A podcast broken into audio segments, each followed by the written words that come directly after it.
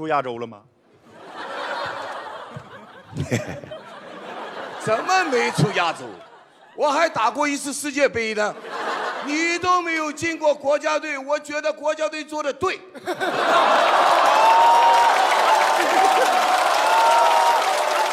哎，你那届世界杯也在亚洲办的，不也没算冲出去吗？那你的意思在亚洲办不是世界杯了？你别管在哪办呢，这么多年我就进过一次世界杯。哎呦，谢天谢地，可别提那届世界杯了，上去连输三场吧。哎，进过球没？没，没有吧？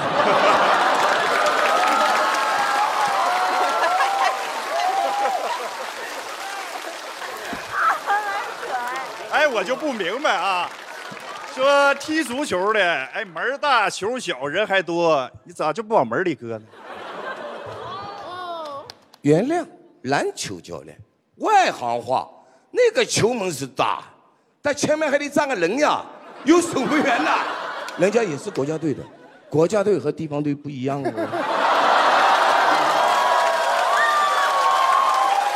你是知道国家队是有多多厉害啊？哎呀，我确实不知道国家队厉害呀。你踢的都是啥国家呀？你们不说啊，我还不知道这些国家队这么厉害呢。你以为我知道啊？我也是第一次碰到他们啊。也是。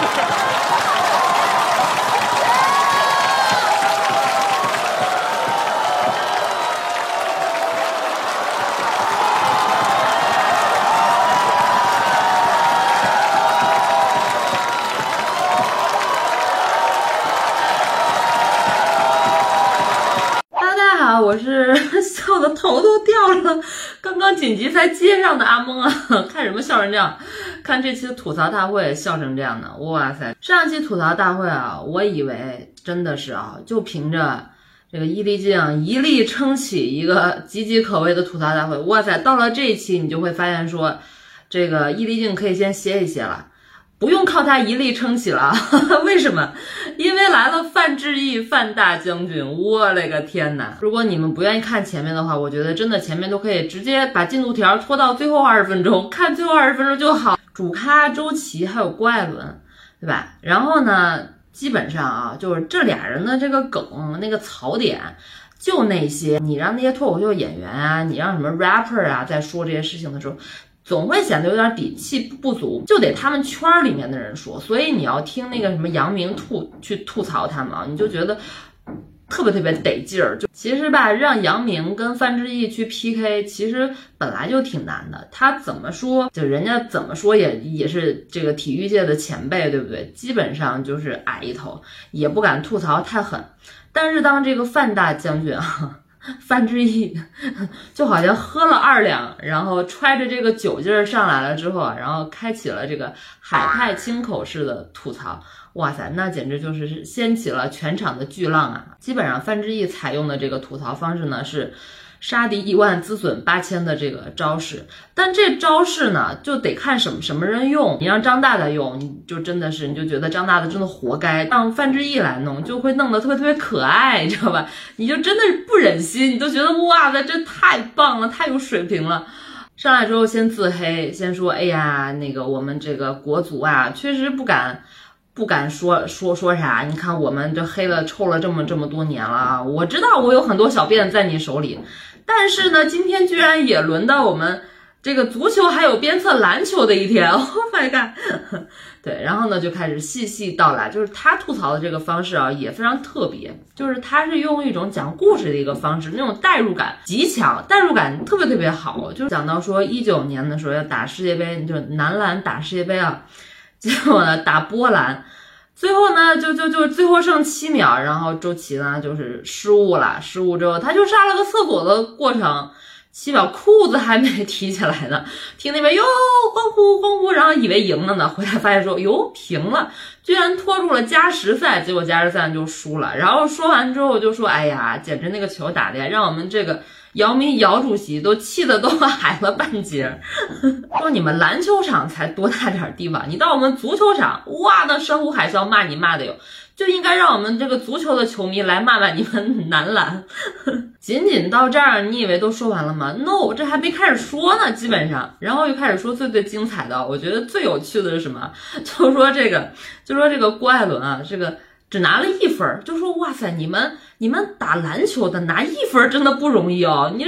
出手投球都两分，对不对？你就罚个球，就那么那么近，就那么那么近，你还能罚丢一个？哇塞，我也当过后卫啊！哎，我当后卫的时候都不止拿一分的了，七八十米我还冲到那儿，我还要进球。